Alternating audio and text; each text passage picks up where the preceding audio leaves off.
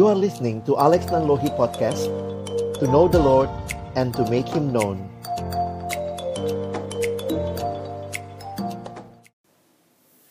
Mari sama-sama kita berdoa sebelum kita membaca merenungkan firman Tuhan. Tanamkanlah kebenaran-kebenaranmu yang memerdekakan itu di hati kami, supaya dengan kebenaran itulah menjadi dasar kehidupan, pelayanan, seluruh aktivitas kami, termasuk di dalam kami memenuhi panggilan Tuhan menjadi gembala bagi kawanan domba milik Allah di kampus kami PO FKUI kami sungguh berdoa Tuhan menolong agar seluruh kami yang hadir sore hari ini boleh diarahkan hati dan pikirannya tertuju kepada Tuhan semata. Waktu ke depan kami persembahkan dalam tangan pengasihanmu Tuhan yang memimpin, baik hambamu yang menyampaikan, setiap kami yang mendengar, juga diskusi di antara kami. Tolonglah agar kami bukan hanya jadi pendengar firman yang setia, tapi mampukan dengan kuasa pertolongan rohmu yang kudus, kami dimampukan menjadi pelaku-pelaku firmanmu di dalam kehidupan kami, pelayanan kami di dalam masa muda kami. Bersabdalah ya Tuhan kami umatmu sedia mendengarnya, dalam satu nama yang kudus, nama yang berkuasa, nama Tuhan kami Yesus Kristus. Kami menyerahkan pemberitaan firman-Mu.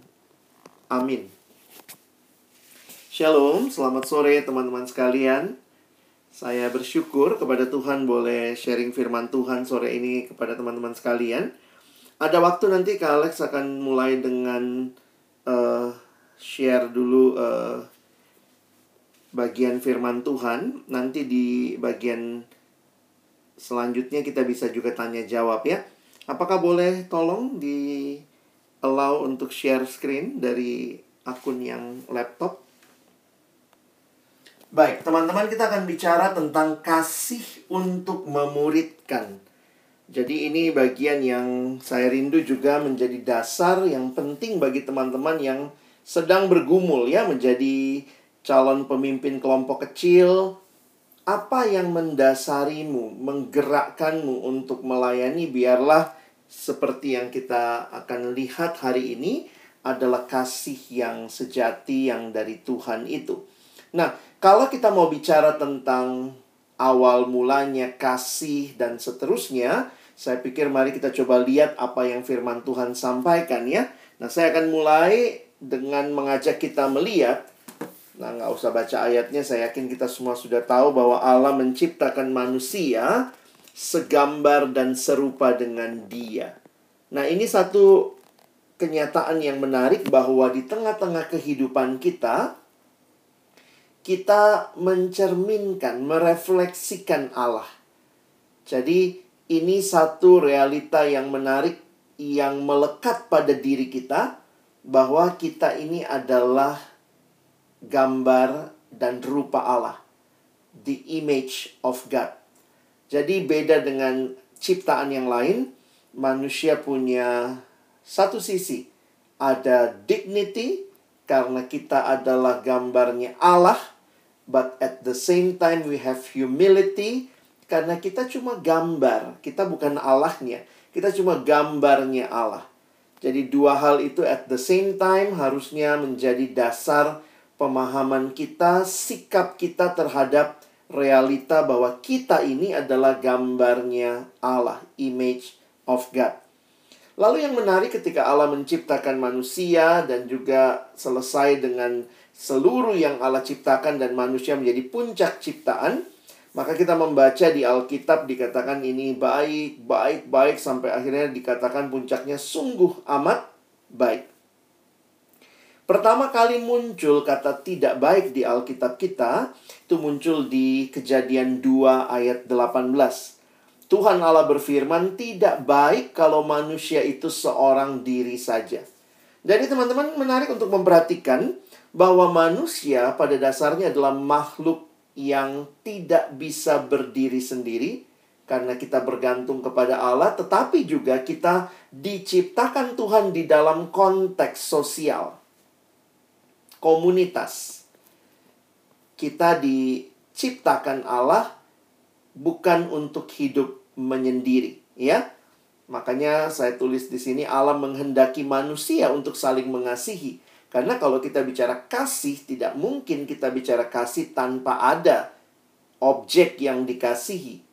Ya. Jadi waktu saudara dan saya bicara kasih, maka kita harusnya melihat teori sosiologi mengatakan manusia makhluk sosial itu bukan semata-mata teori sosiologi. Itulah desain rancangan awal untuk manusia.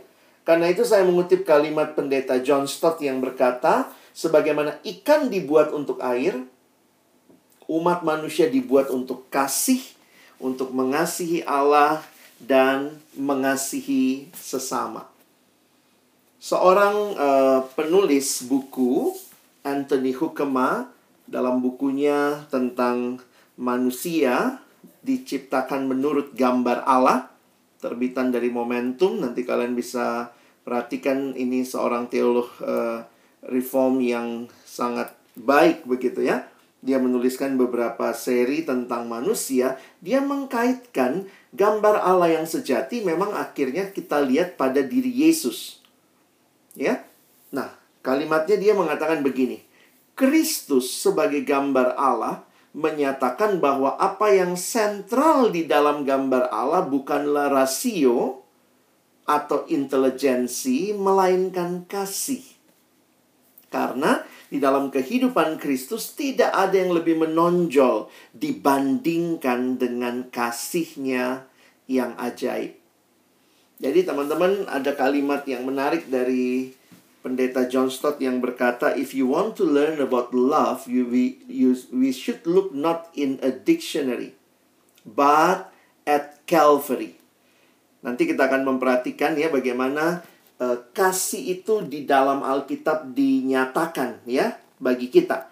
Nah, karena itu juga kalau kalian perhatikan Kristen itu identik sekali dengan kasih karena juga kalau kita lihat Kristus sendiri ketika ada yang datang dan bertanya kepadanya, hukum manakah yang paling utama? Lalu jawab Yesus kepadanya, Matius 22, 37 sampai 40. Kasihilah Tuhan Allahmu dengan segenap hatimu dan dengan segenap jiwamu dan dengan segenap akal budimu. Itulah hukum yang terutama dan yang pertama.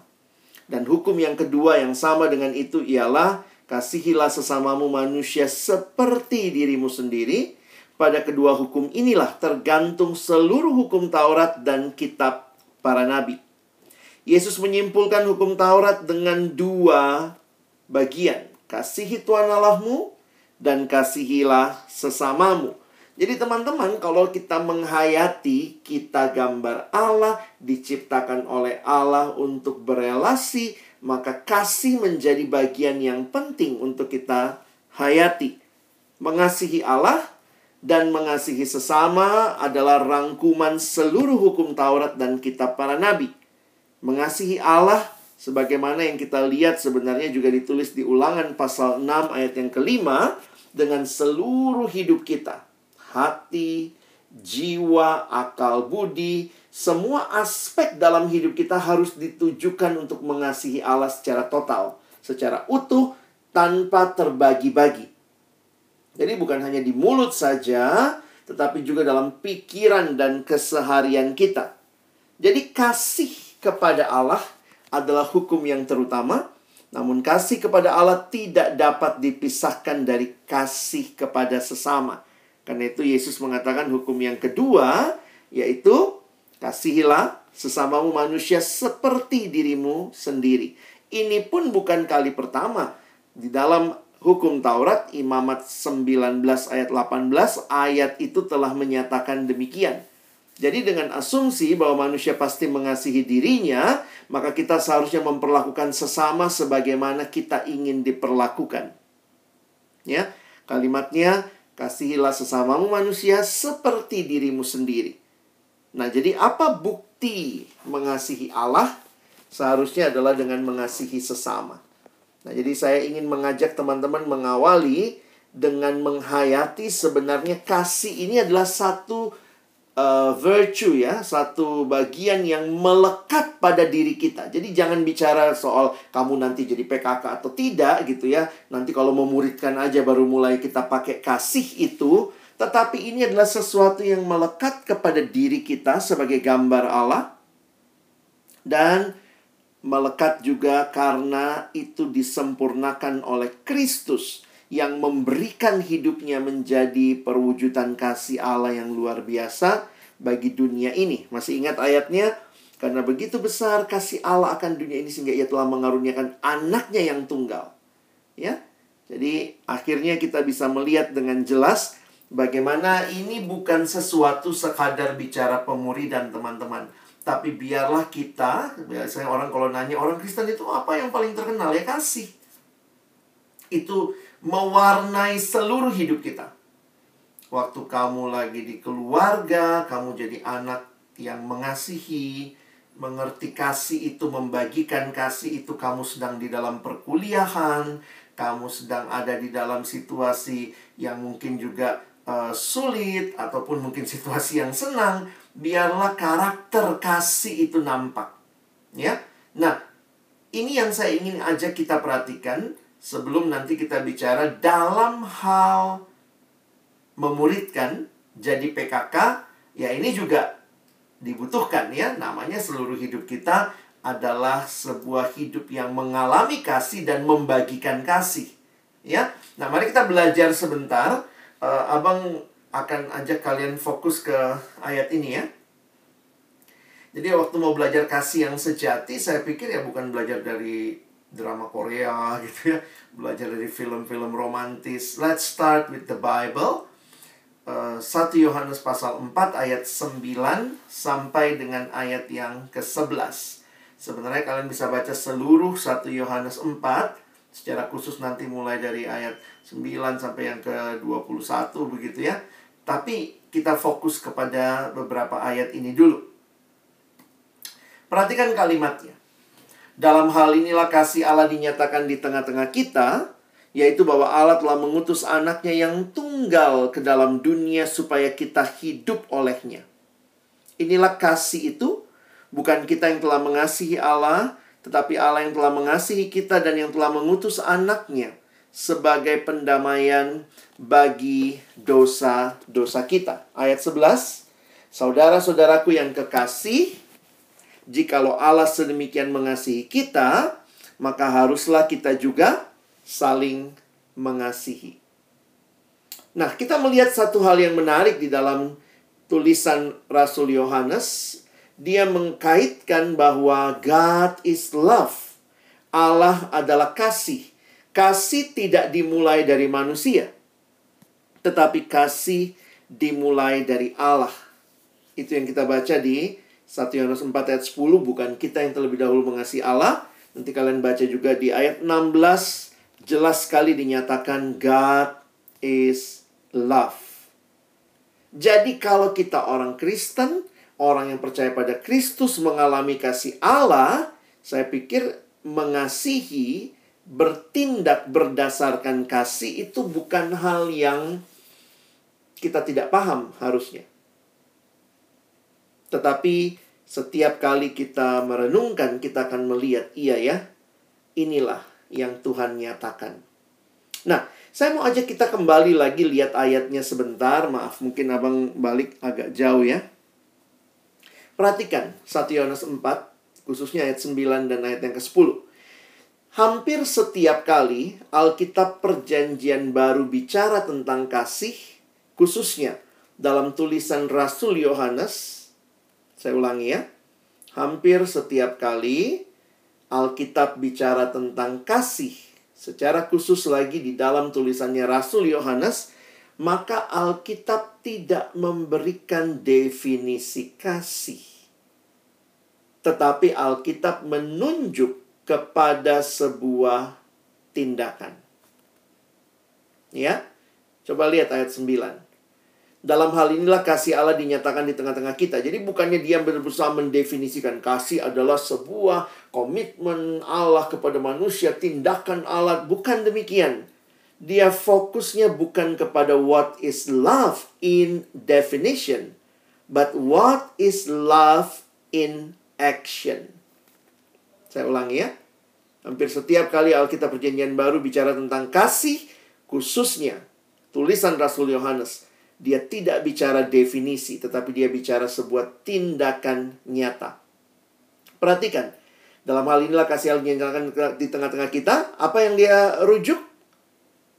Bahwa Allah telah mengutus anaknya. Ayat 10. Inilah kasih itu. Titik dua. Harusnya kan definisi. Kasih adalah, tetapi lihat lagi. Kasih adalah Allah yang telah mengasihi kita dan yang telah mengutus anaknya. Jadi menarik untuk memperhatikan ya. Hampir setiap kali bicara kasih, menunjuk kepada Allah mengutus anaknya. Itu juga yang kita pelajari waktu membicarakan Yohanes 3:16 misalnya. Karena begitu besar kasih Allah akan dunia ini, what next? Sehingga ia telah mengaruniakan anaknya yang tunggal. Itu sama aja dengan artinya ia telah mengutus anaknya yang tunggal. Jadi kalau kita bicara kasih, Alkitab bicara bukti kasih Allah adalah dengan memberikan anaknya yang tunggal. Jadi ini menarik ya kalau kita perhatikan ayat yang tadi ya, Yohanes 3:16. Karena begitu besar kasih Allah, ia telah mengaruniakan anaknya yang tunggal. Nah, ini bagi saya menolong kita memahami, ya. Sometimes waktu kita bicara kasih, kita pikir kasih cuma perasaan senang. Kasih itu kalau kita bisa kumpul-kumpul, saling berbagi, perasaan uh, feel secure begitu ya. Tetapi kasih bicara sebuah tindakan yang sungguh-sungguh luar biasa. Bahkan boleh dikatakan tindakan yang beresiko karena Allah memberikan anaknya dan Allah memberikan anaknya dengan satu penghayatan dan kesadaran bahwa anaknya akan mati untuk menggantikan kita manusia. Love is not only emotion. Love is action. Love is not only definition, but love is relation. Love is not only feeling, but love is commitment.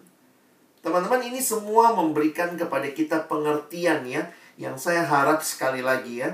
Kalau kita nonton film, seolah-olah kasih itu apa? Waktu saya suka, saya punya drive, ya I want to do something, saya mau lakukan ini dan itu sehingga sering kali kasih dimengerti sangat-sangat dangkal. But if you want to learn about love, you should look not in a dictionary, but turn your eyes to Calvary. Di sanalah kamu melihat bukan definisi yang Allah berikan, tapi ia memberikan anaknya.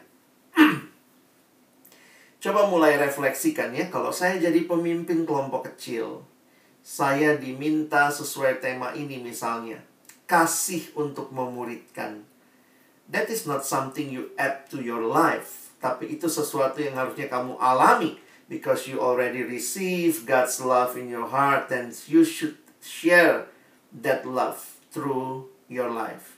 Gimana kasih itu? Ya ini kita lagi bicara ini kasih yang bukan sekadar omongan kasih yang bukan sekadar happy happy gitu ya. Kadang-kadang kan kelompok kecil kita rasa uh, ya seneng lah ya punya adik yang dibina bisa ngobrol sama dia, bisa sharing banyak hal. Nanti mungkin juga karena saking akrabnya bisa pergi bareng, bisa beli baju bareng pakainya gitu ya. But love is more than that. Tuhan tidak datang dari surga ke dunia untuk jalan-jalan not just for having fun ya. Bukan berarti Tuhan anti sama fun ya. Karena saya pikir ya the joy, the happiness is also from the Lord. Tuhan yang provide itu buat kita. Tetapi love is more than that. Lebih daripada sekadar itu. Ya. Sehingga kalau kalian perhatikan balik lagi ke ayat 9 dan ayat 10 ada hal yang sangat indah dikatakan bahwa kasihnya Allah buat kita adalah kasih yang membawa perubahan hidup bagi yang dikasihi. Saya ulangi. Kasihnya Allah bagi kita adalah kasih yang membawa perubahan hidup bagi yang dikasihi. Nah, sering kali kita suka mikir gitu ya. Saya yang mengasihi, saya want to get something. But this is not like that. Apa yang terjadi ketika Tuhan mengasihi kita? Ketika Allah mengutus anaknya buat kita. Perhatikan ayat 9 mengatakan kalimat ini. Supaya kita hidup olehnya. Ayat 10 mengatakan Allah mengutus anaknya sebagai pendamaian bagi dosa-dosa kita. Perubahan besar yang dialami bukan semata-mata karena mendapat sesuatu dari yang dikasihi. No. Tetapi perubahan yang terjadi karena memberikan sesuatu kepada yang dikasihi. Allah mengasihi manusia. Sehingga kita yang mati dalam dosa boleh hidup. kita yang seteru-seteru Allah boleh berdamai dengan Allah. Wah ini beda banget dengan kasihnya dunia. Ini kasihnya dunia ya, kita lagi Valentine bulan ini kan. Kasih yang hanya dikatakan sama perasaan egois gitu ya. I love you because I want to get something from you. Kasihnya ngambil. Taking, taking, taking. Dan kasihnya very limited, terbatas. Kalau belajar tentang kasihnya Allah, ini bukan definisi, ini sebuah komitmen, it's more than feeling, it's more about commitment, it's more than just uh, sentimental love, tetapi benar-benar untuk yang dikasihi. Makanya ada yang bilang begini ya, bahasa Indonesia tuh katanya paling gampang menjelaskan kasih. Dari semua bahasa di dunia, bahasa Indonesia tuh paling gampang menjelaskan kasih. Kenapa? Karena apa itu kasih? Kasih, ya kasih. You have something, apa itu kasih? Kasih, ya kasih orientasinya bukan untuk yang mengasihi. No. Tetapi untuk yang dikasihi. Love is giving. Love is not taking. If love is taking, taking, that is not love. That is rampoking. Ya. Waktu kita bicara love, kasih itu arahnya keluar diri kita. Bukan buat diri kita. Itu yang terjadi waktu teman-teman melihat apa yang terjadi di Calvary. You want to learn about love? Alkitab tidak kasih definisi. Alkitab menunjuk kepada peristiwa Allah mengaruniakan anaknya. Allah mengutus anaknya. Renungkan salib itu. Dan kamu makin mengerti apa itu kasih. Beda sekali dengan kasih dunia yang hanya mau ngambil, ngambil, ngambil. No. Makanya kalau bicara kasih, saya pikir uh, kekristenan itu is very radical love. Radical banget. Ya. Dalam satu perikop, Paulus menuliskan, jadi unik juga ya rasul-rasul ini menulis tentang kasih ya. Tadi Rasul Yohanes, dia terkenal sebagai rasul kasih. Tapi juga salah satu bagian yang menarik di 1 Korintus 13 itu Paulus bicara tentang kasih, ya. Coba perhatikan. Kalimatnya menarik nih. Sekalipun aku dapat berkata-kata dalam dengan semua bahasa manusia dan bahasa malaikat, tetapi jika aku tidak mempunyai kasih, aku sama dengan gong yang berkumandang dan canang yang gemerincing. Teman-teman perlu belajar konteks. Pernah makan sandwich? Pernah lah ya sandwich atau burger itu kenapa dibilang begitu ya karena sebenarnya gini di atasnya ada roti di bawahnya ada roti lalu di tengahnya nih dagingnya gitu ya jadi roti tengahnya terus bawahnya roti lagi kalau kalian lihat cara penulisan satu Korintus kalau ada Alkitab silakan buka satu Korintus 12 kalian perhatikan judulnya di dalam satu Korintus 12 teman-teman bisa memperhatikan itu Paulus lagi bicara karunia roh. Kenapa? Karena jemaat di Korintus ini salah satu jemaat yang punya karunia yang luar biasa. Ada yang bisa nubuat, ada yang bisa bahasa roh gitu ya. Jadi ini karunia-karunia yang luar biasa. Perhatikan sampai Paulus harus mengat kasih tahu sama mereka, please, kamu itu satu tubuh. Jangan sombong kalau punya satu karunia rasanya kamulah segala-galanya. Jadi Paulus lagi bicara karunia Roh Kudus. Jemaat Korintus kaya karunia. 1 Korintus 14 kalau perhatikan LAI kasih judul sekali lagi tentang karunia roh. Jadi ini kayak sandwich ya. 1 Korintus 12-nya karunia roh. 1 Korintus 14-nya karunia roh. Tiba-tiba kok ada nyelip nih. 1 Korintus 13 tentang kasih. Kenapa? Ada masalah apa? Nah, teman-teman bisa lihat ya. Saya kasih sedikit clue-nya. Perhatikan ayat terakhir di 1 Korintus 12. Perhatikan ayat terakhir di 1 Korintus 12, itu ayat yang ke-31. Perhatikan Paulus bilang begini ya. Jadi, berusahalah untuk memperoleh karunia-karunia yang paling utama. Dan aku menunjukkan kepadamu jalan yang lebih utama lagi. What is that? Love. Tuhan kasih karunia, Tuhan kasih uh, karunia rohani untuk jemaat untuk melayani sesama. Eh, dipakai sama orang Korintus untuk bangga-banggaan. Aku dong bisa bahasa roh. Kamu ya bahasa Indonesia. Nggak kepake gitu ya. Gua dong bisa ini. Jadi mereka sombong dengan karunia mereka. Ada dalam gereja ada. Tapi di dalam gereja mereka terjadi seperti yang dikatakan ya 1 Korintus 12 ada yang merasa karunianya lah segala-galanya dan menganggap karunia orang lain nggak ada gunanya. Makanya Paulus mesti ingatkan, enggak loh, kita ini satu tubuh. Dan Paulus lagi mau bilang apa? Jemaat Korintus, kamu kaya sekali karunia. Kamu kurangnya apa? Kamu nggak punya kasih. Nah, bisa nangkep ya. Kalau kalian ngerti konteksnya, abang jadi berpikir begini ya. Banyak loh orang bisa melayani tapi nggak punya kasih. Oh banyak. Dari mana bang? Ya dari Alkitab nih kalimatnya.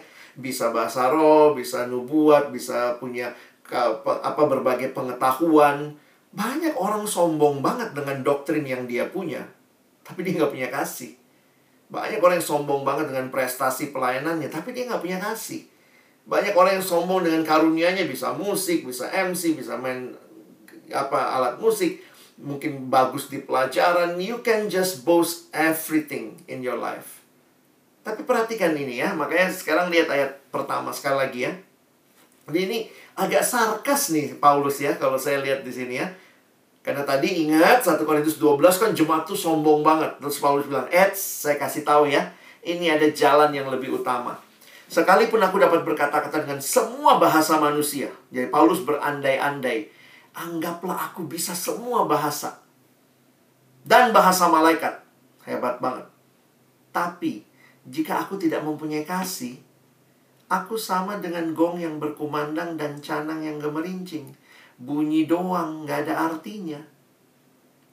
Ayat 2. Sekalipun aku mempunyai karunia untuk bernubuat dan aku mengetahui segala rahasia dan memiliki seluruh pengetahuan dan sekalipun aku memiliki iman yang sempurna untuk memindahkan gunung. Wow, ini pelayanan kalau sampai bisa pindahin gunung, pasti kamu pengikutnya banyak ya. Eh, Paulus bilang, kalau itu semua kamu punya. Tapi jika aku tidak mempunyai kasih, aku sama sekali tidak berguna. Ini cara nyindir yang bagus ya. Nah, kalau belajar cara nyindir secara firman Tuhan dari Paulus, jangan pakai kata kamu ya pakai kata aku dan pakai pengandaian sekalipun aku ya. Jadi kan nggak nggak ada yang tersinggung. Kalau ada yang tersinggung berarti lu di tempat gua dong gitu ya. Tapi ini cara yang baik Paulus mau mengatakan punya semua itu kamu PKK 10 kelompok kecil persiapan luar biasa. Kamu punya kemampuan untuk menggali Alkitab. Kamu sudah baca buku doktrin yang paling tebal. If you don't if you have no love nggak ada gunanya dan sekalipun ya nah lihat nih kalau punya PKK model begini TOP BGT loh top banget. Dan sekalipun aku membagi-bagikan segala sesuatu yang ada padaku, bahkan menyerahkan tubuhku untuk dibakar. Wih, kalau ada PKK gitu ya bilang sama kakaknya, aku serahkan tubuhku untuk dibakar. Ini pelayan sejati. Tetapi jika aku tidak mempunyai kasih, sedikit pun tidak ada faedahnya bagiku.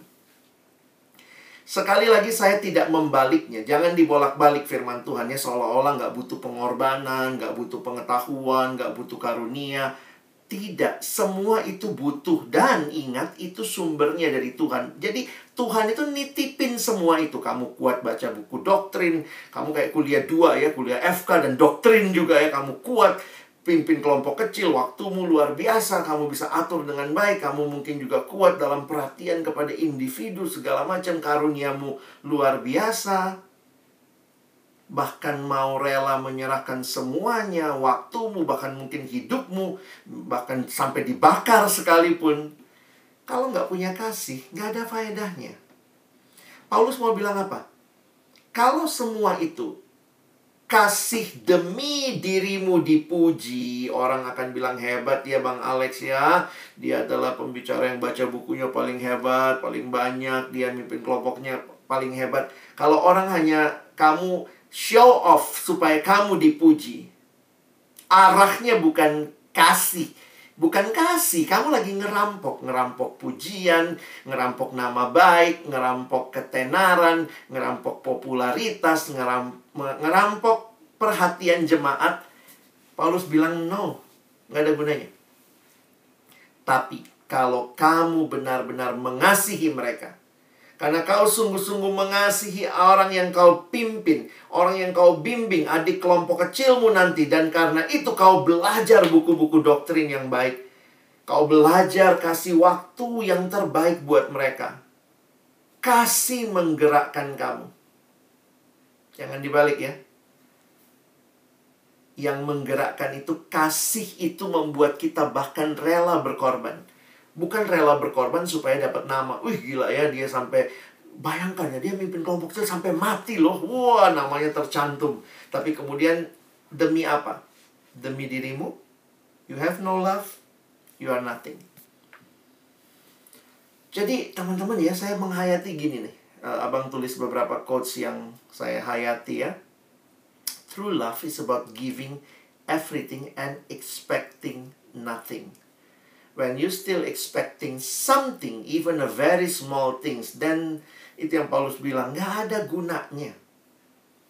Tapi kalau kita bahkan mau memberikan semuanya, ada seorang penginjil di rumah sakit di akhir masa hidupnya.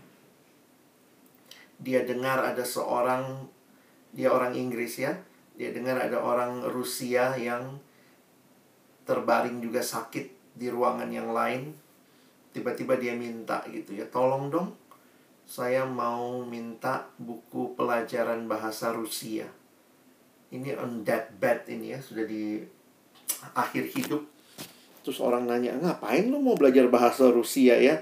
Udah tunggu-tunggu ajal juga dia bilang selama masih ada waktu saya mau memberitakan Injil kepada orang Rusia itu Paling tidak saya belajar beberapa vocabulary yang bisa saya pakai memberitakan Injil kepada dia.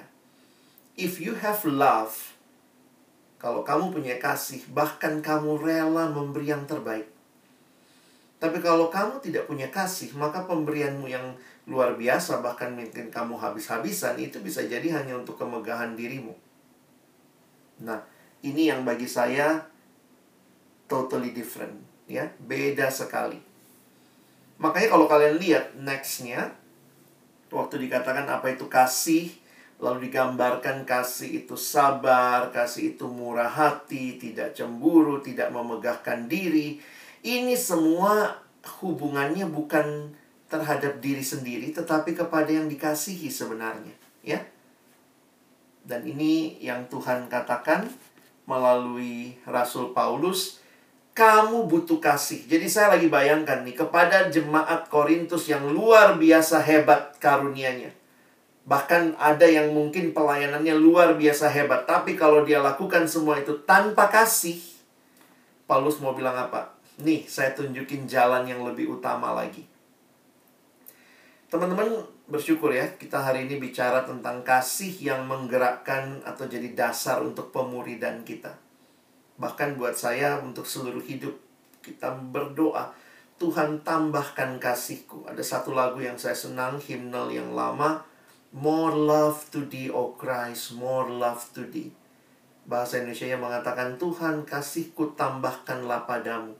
Makin besar Tuhan kepadamu. Kenapa? Itu yang kita butuhkan. Masih ingat pertanyaan Yesus sama sama Petrus? Petrus ditanya apa sama Yesus? Sebelum Tuhan Yesus kembali ke surga, dia nitipkan pelayanan kan? Petrus jadi pemimpin bagi rasul-rasul yang lain. Tuhan Yesus tanya apa buat Petrus? Petrus bisa MC nggak? Petrus bisa main musik? Bukan itu ya. Petrus sudah baca berapa buku doktrin? Petrus sudah ikut berapa pembinaan ya. Itu bukannya nggak penting. Oh, Petrus bersama Yesus loh tiga tahun. Tapi di akhir pelayanan Yesus, sebelum dia kembali, dia tanya sama Petrus. Satu pertanyaan sampai tiga kali. Do you love me? Apakah engkau mengasihi aku? Karena kalau kau tidak punya kasih itu, maka bisa jadi semua kerja keras karuniamu kau pakai untuk dirimu. Memuliakan diri, haleluya puji diri, haleluya. Tapi kalau itu karena kasih yang menggerakkanmu, kamu telah terima kasihku dan kamu rindu memberi kepada orang lain dan itu jadi sesuatu yang sangat-sangat berbeda. Do you love me? Tuhan tidak tanya masalah uh, apa ya kapabilitas Tuhan nggak screening karunia Petrus bisa apa aja cuma tulis MC bisa oke okay. suara bagus singer bisa oke okay. oh jadi uh, slider bisa oke okay. apalagi semua Tuhan nggak bicara itu tapi Tuhan bicara yang jauh lebih mendasar yang sangat dibutuhkan untuk semua orang yang mengaku mau melayani Tuhan do you love me karena begitu kita punya kasih itu kasih itulah yang menggerakkan kita bahkan menyerahkan segalanya. Jadi menyerahkan segalanya tanpa kasih, nothing ya. Tetapi kalau punya kasih sampai menyerahkan segalanya, that is really something. Ada kalimat yang menarik menyimpulkan bagian ini. You can give without loving, but you cannot love without giving. Uh, ini saya hayatinya begini ya. Teman-teman pernah nggak naik mobil ya lalu kemudian eh mampir eh, berhenti karena lampu merah? Kalau kalian anak Jakarta tahu lah ya. Di Jakarta biasanya kalau lampu merah eh langsung banyak pengemis ya. Di masa yang lalu lebih banyak lagi gitu. Begitu kita berhenti langsung semua pengamen pengemis semua datang di samping mobil. Apa yang biasanya dilakukan kayaknya di mobil sudah ada tempat uang kecil. Ya. Uang kecil itu ya udah. Teman-teman ambil buka kaca dikit. Ya nggak mungkin buka gede ya. Bukanya dikit terus kasih uang. Apa alasanmu kasih uang itu? Apa alasannya ngasih uang? Biasanya sih alasan paling dasar ya ini ya ambil duit cepet-cepet pergi dari mobil gua. Gue serem lihat lu You can give without love. Saya juga takut ya, banyak orang bisa melayani, bisa mati-matian melayani, tapi bukan kasih yang menggerakkan. Dia digerakkan oleh ingin dipuji, ingin tenar ya. Tapi you cannot love without giving. Kita bisa kasih uang ke pengemis, pengamen supaya dia pergi. Apa alasan ngasih? Supaya dia pergi, not because of love. Tapi sebaliknya, kalau kamu punya kasih, kamu bahkan rela memberikan apa saja. Saya melihat seorang ibu yang menangis, berteriak ketika anak remajanya meninggal dunia. Menyaksikan ibu itu teriak di samping anaknya lalu bilang, "Tuhan, Kenapa anakku yang mati? Aku saja yang mati Tuhan. Ambil aku Tuhan gitu ya.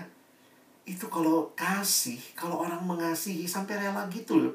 Aku aja yang mati Tuhan. Coba kalau Tuhan, oke okay, sekarang gantian. Mamanya yang mati, anaknya yang hidup ya. Wah, tiba-tiba anaknya lagi nangis. Oh Tuhan, jangan mamaku, aku aja Tuhan gitu ya. Love is giving, even giving everything you have. Saya lagi berpikir ya, kenapa pelayanan banyak yang banyak yang mundur, banyak yang berhenti tengah jalan, banyak yang uh, males-malesan. Ya mungkin fuelnya ini kasih gitu, nggak ada kasih kali ya. Ya saya nggak berani menghakimi ya, kita nanti bisa lihat aja ketika misalnya ya saya nggak tahu kalau di FK kan kalian selalu alasannya memang sibuk ya anak FK punya alasannya sibuk kalau di fakultas lain tuh banyak PKK kalau lagi skripsi tiba-tiba ninggalin AKK-nya karena tiba-tiba sibuk tuh. Kalau FK kan udah biasa sibuk kalian kalian ya. kalau fakultas lain tuh paling banyak mundur waktu AKK-nya eh, PKK-nya jadi lagi nulis skripsi. Tiba-tiba udah nggak kelompok kecil segala macem gitu ya. Saya lagi mikir gini ya, sebenarnya kalau kita punya kasih, even very little time kita cari gitu ya. Kapan, gimana nih saya bisa mengasihi dia, saya beri waktu kepada dia. Jadi balik lagi nih, kalau ada orang yang sulit berjuang, mungkin masalahnya ya, bukan di dia nggak bisa, dia nggak tahu, nggak ada waktu, tapi masalahnya dikasih. Ya saya selalu itu yang saya terapkan pada diri saya. Kalau saya sudah mulai hitung-hitungan dalam pelayanan, saya sudah mulai malas-malasan dalam pelayanan, biasanya doa saya gitu, Tuhan tambahkan kasihku. Supaya dengan kasih itu saya bangkit lagi dan mau memberi lebih lagi. Makanya kita kembali ke ayat tadi ya. Kalimatnya ini. 1 Yohanes 4 ayat 11.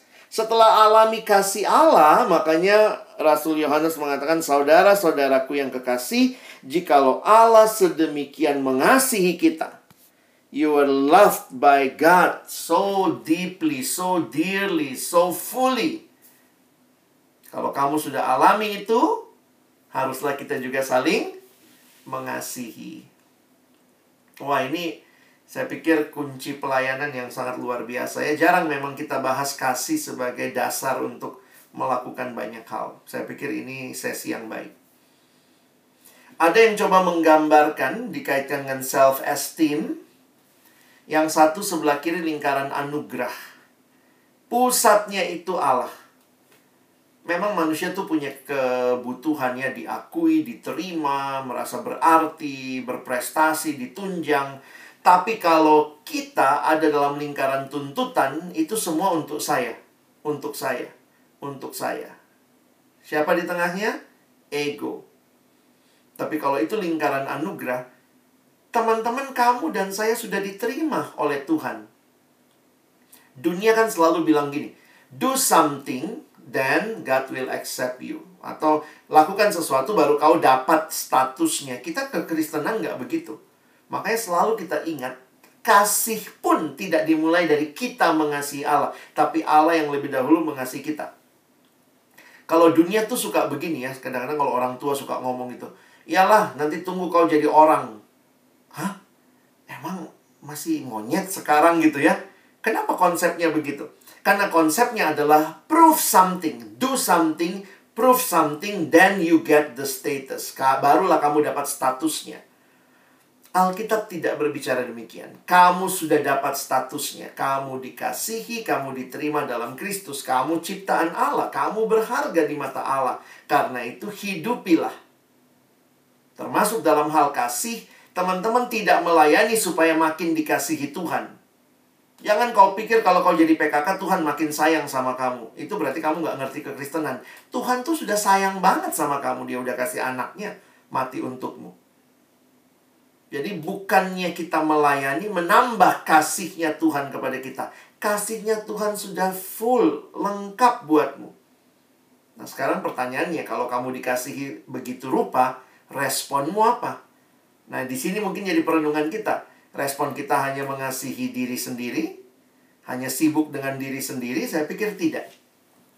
Di dalam kekristenan engkau menerima. You receive so you can give. Oke? Okay? Kamu dan saya bisa give karena we already receive something from God. Ini juga dengan kasih. Kita bisa mengasihi karena Allah yang lebih dahulu mengasihi kita. Karena itu, kalau kau makin sulit mengasihi, makin sulit memberi, selalu tanya, Tuhan tambahkan kasihku. Karena sebenarnya kan, ya ini kalau bicara bahasa kita ya kayak tambahkan kasihku. Tapi sebenarnya kan Tuhan sudah mengasihimu luar biasa. Saya senang dengan lagu itu ya. Think about his love.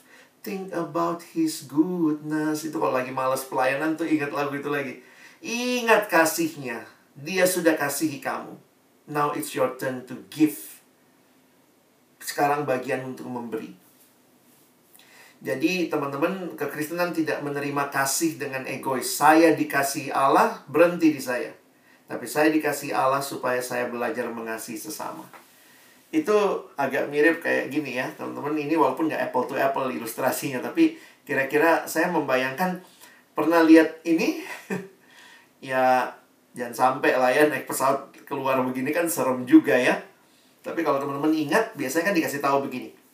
Uh, pramugarinya waktu peragaan akan mengatakan um, jika tekanan udara di kabin uh, mengalami gangguan begitu ya jika terjadi uh, tekanan udara di kabin uh, menurun maka masker oksigen seperti ini akan keluar dari panel di atas Anda. Tarik masker ke arah hidung, kaitkan uh, uh, karetnya di kepala dan bernafaslah seperti biasa and breathe normally. Nah, ada kalimat yang menarik selanjutnya.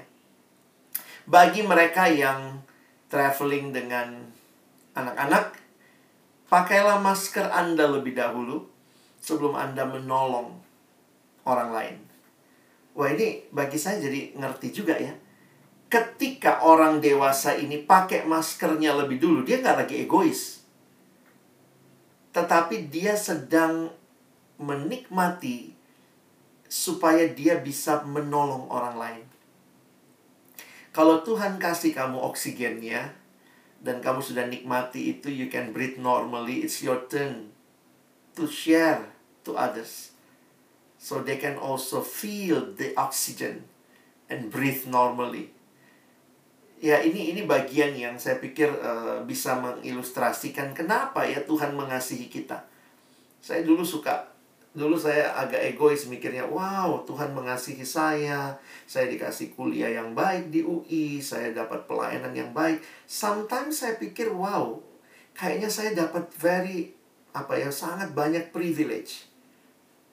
Tapi itu secara tidak langsung mulai membuat saya jadi kayak, hmm, tuh kan hebat ya Tuhanku. Padahal dalam arti ini mirip kayak balon gas ya. Tuhanku hebat tapi aku ikut naik gitu ya Wah, proud anak UI, pelayanan hebat begitu ya. Tapi satu waktu Tuhan melalui khotbah seorang hamba Tuhan, saya diingatkan gitu. Waktu kamu mengingat-ingat semua berkat yang Tuhan kasih. Kenapa Tuhan berikan itu? Karena Tuhan mau pakai kamu memberkati orang lain. Makanya buat teman-teman yang sudah dibina dalam uh, kelompok kecil ya kalian sekarang di, ditantang untuk ayo share your life for others ya. Nggak kebetulan gitu kamu dibina dan kamu dibentuk Tuhan di kampus dan sekarang Tuhan panggil juga. Buat teman-teman yang bergumul ya silakan bergumul ya. Tapi bagi saya jangan kelamaan bergumul. Sebenarnya logikanya saya siap apa tidak siap? Kalau saya siap mau bagaimana nih kalau saya nggak siap, apa alasannya? Oh, masalah waktu. Mungkin ke depan saya agak susah bagi waktu atau apa. Tapi sebenarnya kalau kita ditanya, haruskah membagikan apa yang kita terima dari Tuhan? Ya itu jawabannya harus dong.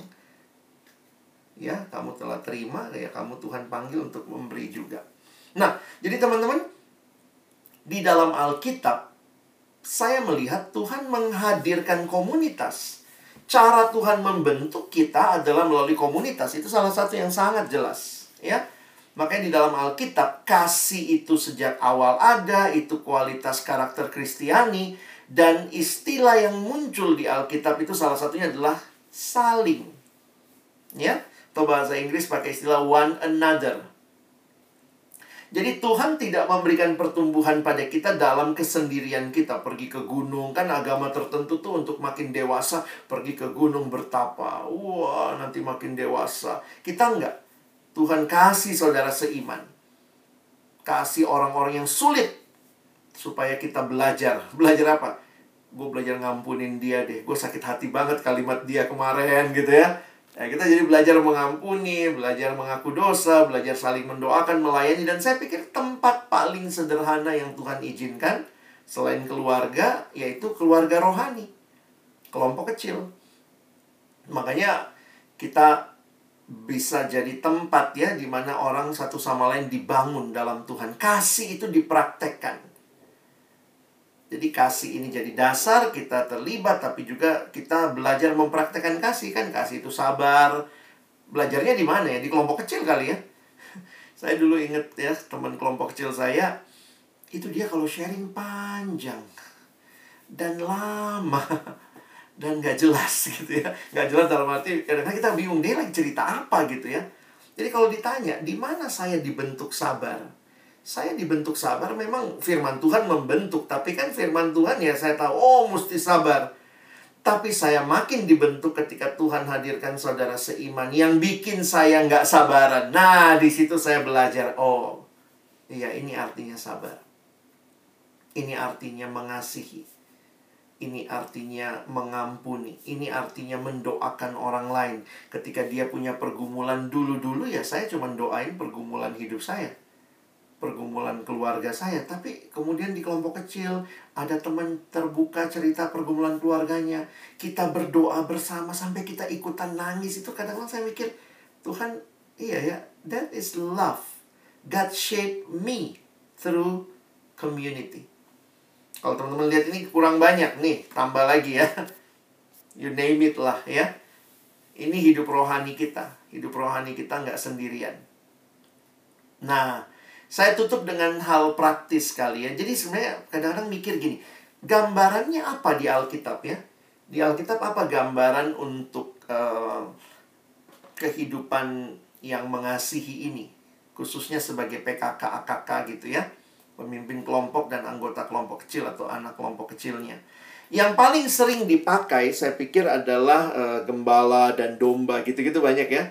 Gembala dan domba gitu kalau pemimpin itu adalah uh, seorang yang jadi gembala bagi domba-dombanya.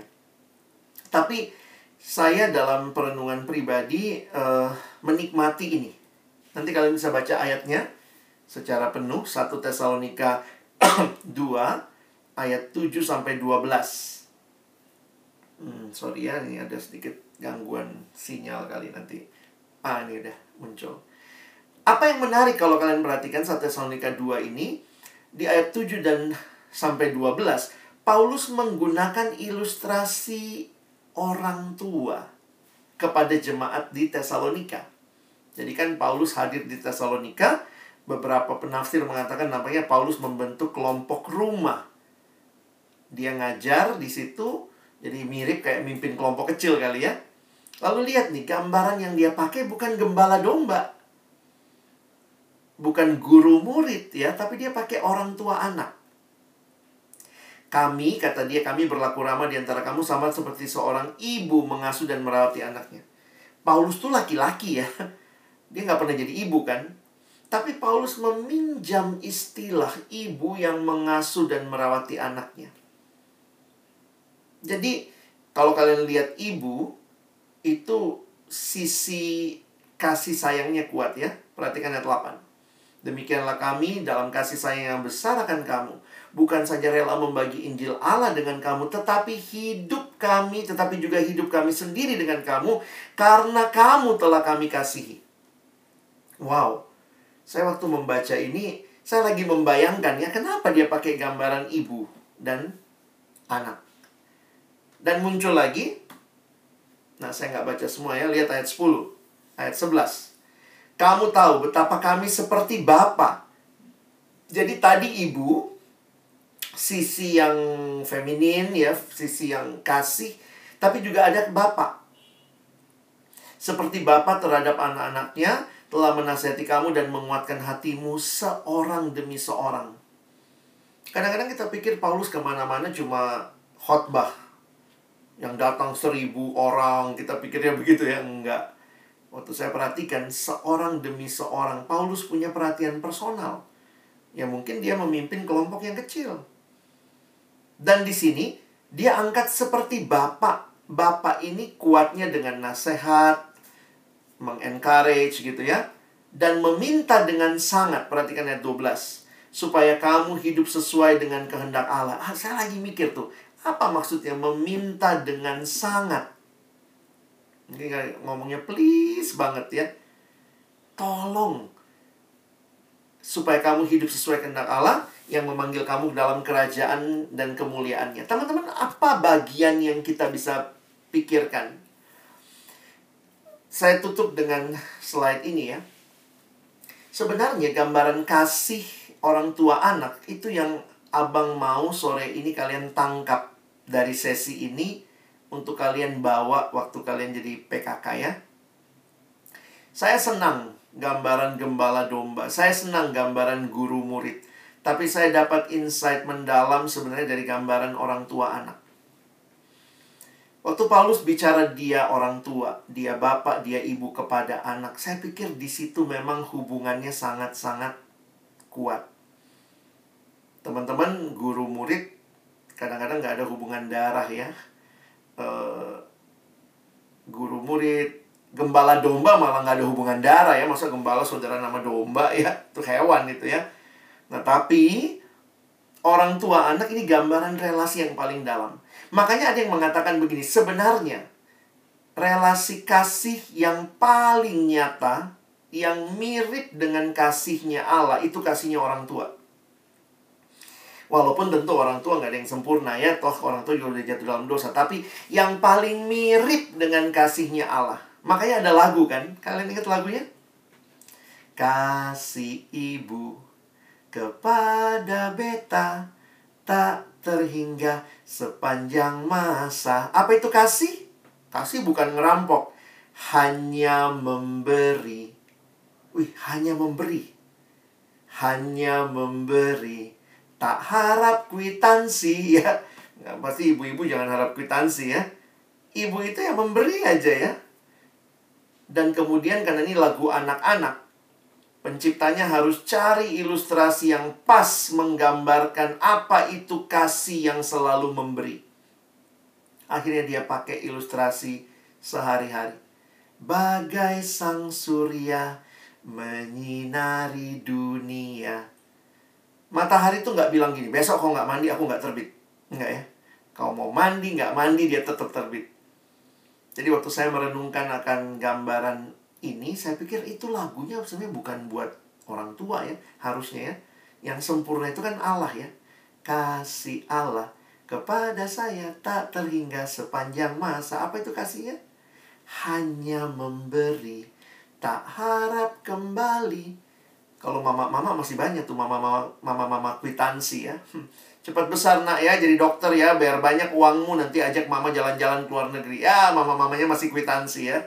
Memberi supaya dapat sesuatu ya. Cuma Tuhan memang yang kasihnya hanya memberi. Tak harap kembali bagai sang surya menyinari dunia. Saya melihat orang tua, gambaran orang tua kepada anak. Bayangkan itu waktu kamu mimpin kelompok kecil. Bayangkan dia anak yang butuh makanan rohani. Dan teman-teman jadi orang tua yang akan berjuang menolong dia bertumbuh secara rohani. Kalian anak kedokteran ngerti lah ya usia perkembangan, umur segini, anak bagaimana, stunting segala macam ya. Kita punya ukuran-ukurannya. Saya pikir dalam kehidupan rohani bayangkan hal yang sama. Kamu berjuang nggak? Supaya adik-adik rohanimu nanti, anak-anakmu, anak rohanimu akan bertumbuh. Saya kadang-kadang lihat ya, ada ibu-ibu, ada mama-mama gitu ya, yang rela jadi helikopter ya, supaya anaknya mau makan gitu ya. Ada, ayo, uh, buka mulutnya, ngeng, mamanya jadi helikopter, ah buka mulutnya, baru anaknya mau makan. Kita rela nggak kayak gitu ya? Itu yang namanya bagi hidup, bukan cuma bagi Injil. Saya ketemu seorang PKK yang cerita, Kak Alex, anak kelompok kecilku nggak satu teduh satu teduh kak. Kita udah bahas bab 2 MHB, kita udah ajarin, udah buka Alkitab, udah apa. Nggak pernah, tapi dia masih belum satu kak. Terus kemudian saya tanya, jadi apa yang kamu lakukan? Saya doa sama Tuhan kak. Terus kemudian Tuhan ingetin, ayo bagi hidupmu. Oh gitu. Terus saya bilang, apa yang kau lakukan? Saya tanya sama dia, Kak, kamu tinggal di mana? Oh, saya ngekos, Kak. Di mana? Dekat kampus. Oh, kamu bangun pagi jam berapa? Oh, saya biasanya bangun jam 6 pagi. Terus kemudian PKK ini bilang, saya bilang sama dia, Kak, oke okay ya, besok saya datang ke kosanmu ya jam 6 pagi kita saat teduh sama-sama. Wih, gitu ya. Waktu saya lihat itu, ya itu digerakkan oleh apa? Kita mungkin mimpin kelompok kecil mikirnya ya yang kalau dia datang kita udah janjian ya dia datang ya oke okay lah.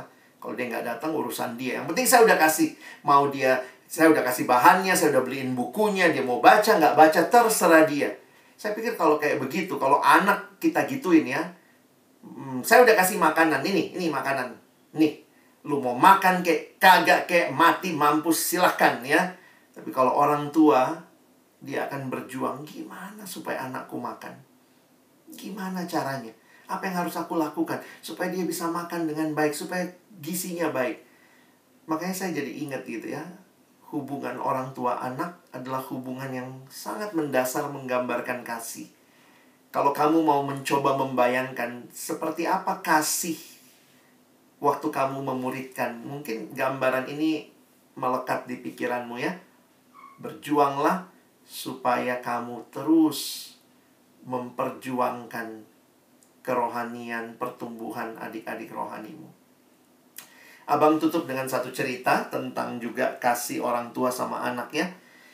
Jadi uh, salah seorang teman saya waktu anaknya lahir, uh, ya kalian lebih ngerti kali ya. Saya saya cuman karena diceritain aja itu anaknya lahir 8 bulan.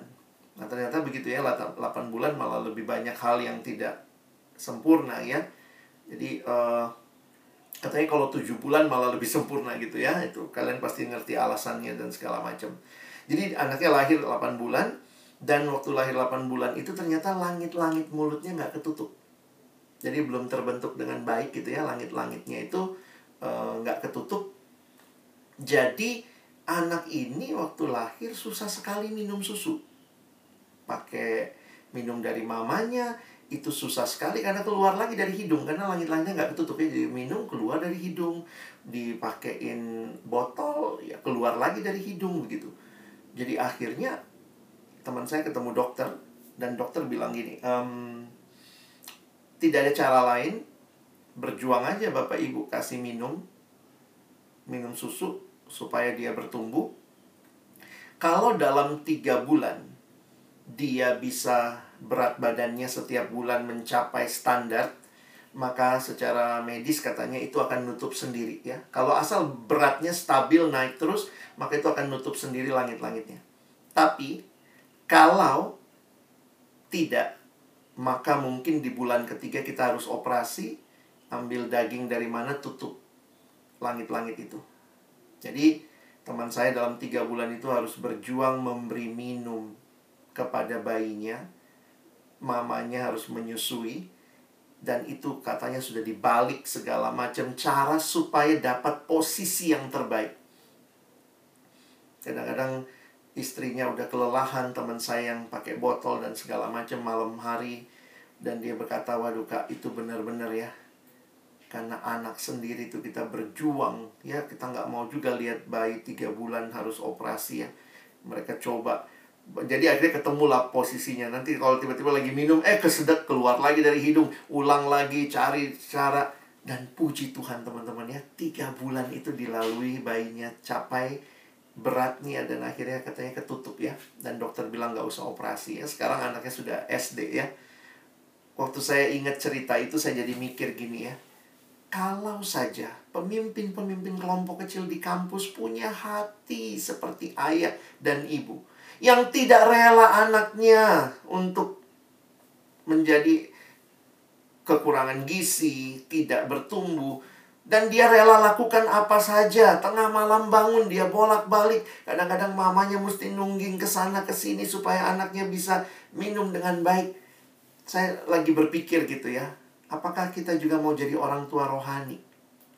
Dan itu akan terjadi hanya kalau teman-teman punya kasih. Sama seperti ibu yang mengasuh dan merawati anaknya. Yang bukan hanya membagi Injil, tapi juga membagi hidupnya karena mereka telah kami kasihi. Kiranya firman Tuhan hari ini boleh mewarnai pemahamanmu dan juga perjuanganmu nanti sebagai pemimpin-pemimpin kelompok kecil yang bukan hanya memimpin karena tugas, karena disuruh seksi kelompok kecil, karena tim regenerasinya minta, PKK-nya maksa-maksa jadi PKK, tapi kasih yang telah kamu terima dari Tuhan meluap dari hatimu, sehingga kamu pun rela jadi pemimpin kelompok kecil bagi orang-orang yang Tuhan percayakan. Amin.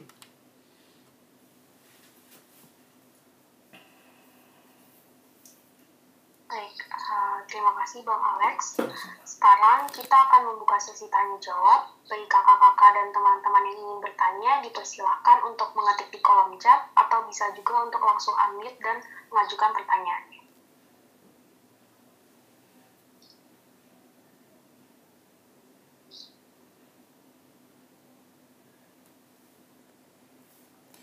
Bapak Surgawi, terima kasih banyak untuk kesempatan belajar firman-Mu, melihat apa yang Tuhan sendiri kehendaki. Sebagaimana Engkau telah memberikan segalanya bagi kami, didasari dengan kasih yang begitu luar biasa, maka kami yang dikasihi juga diminta untuk belajar mengasihi sesama. Belajar memberikan yang terbaik termasuk di dalam kesempatan kami ada di kampus. Kami bukan hanya dapat kesempatan belajar, tetapi juga dapat kesempatan untuk melayani Tuhan dan sesama. Karena itu kami berdoa, tolong kami menggumulkan sungguh-sungguh kesempatan ini, dan biarlah di dalam anugerahmu, ini yang boleh kami jalani, kami lalui, dan akhirnya juga Tuhan makin membentuk kami dan orang yang kami layani. Setiap kami semakin serupa dengan Kristus. Terima kasih Tuhan. Berkati waktu selanjutnya. Dalam nama Tuhan Yesus kami bersyukur untuk sesi dan firman Tuhan sore hari ini. Amin.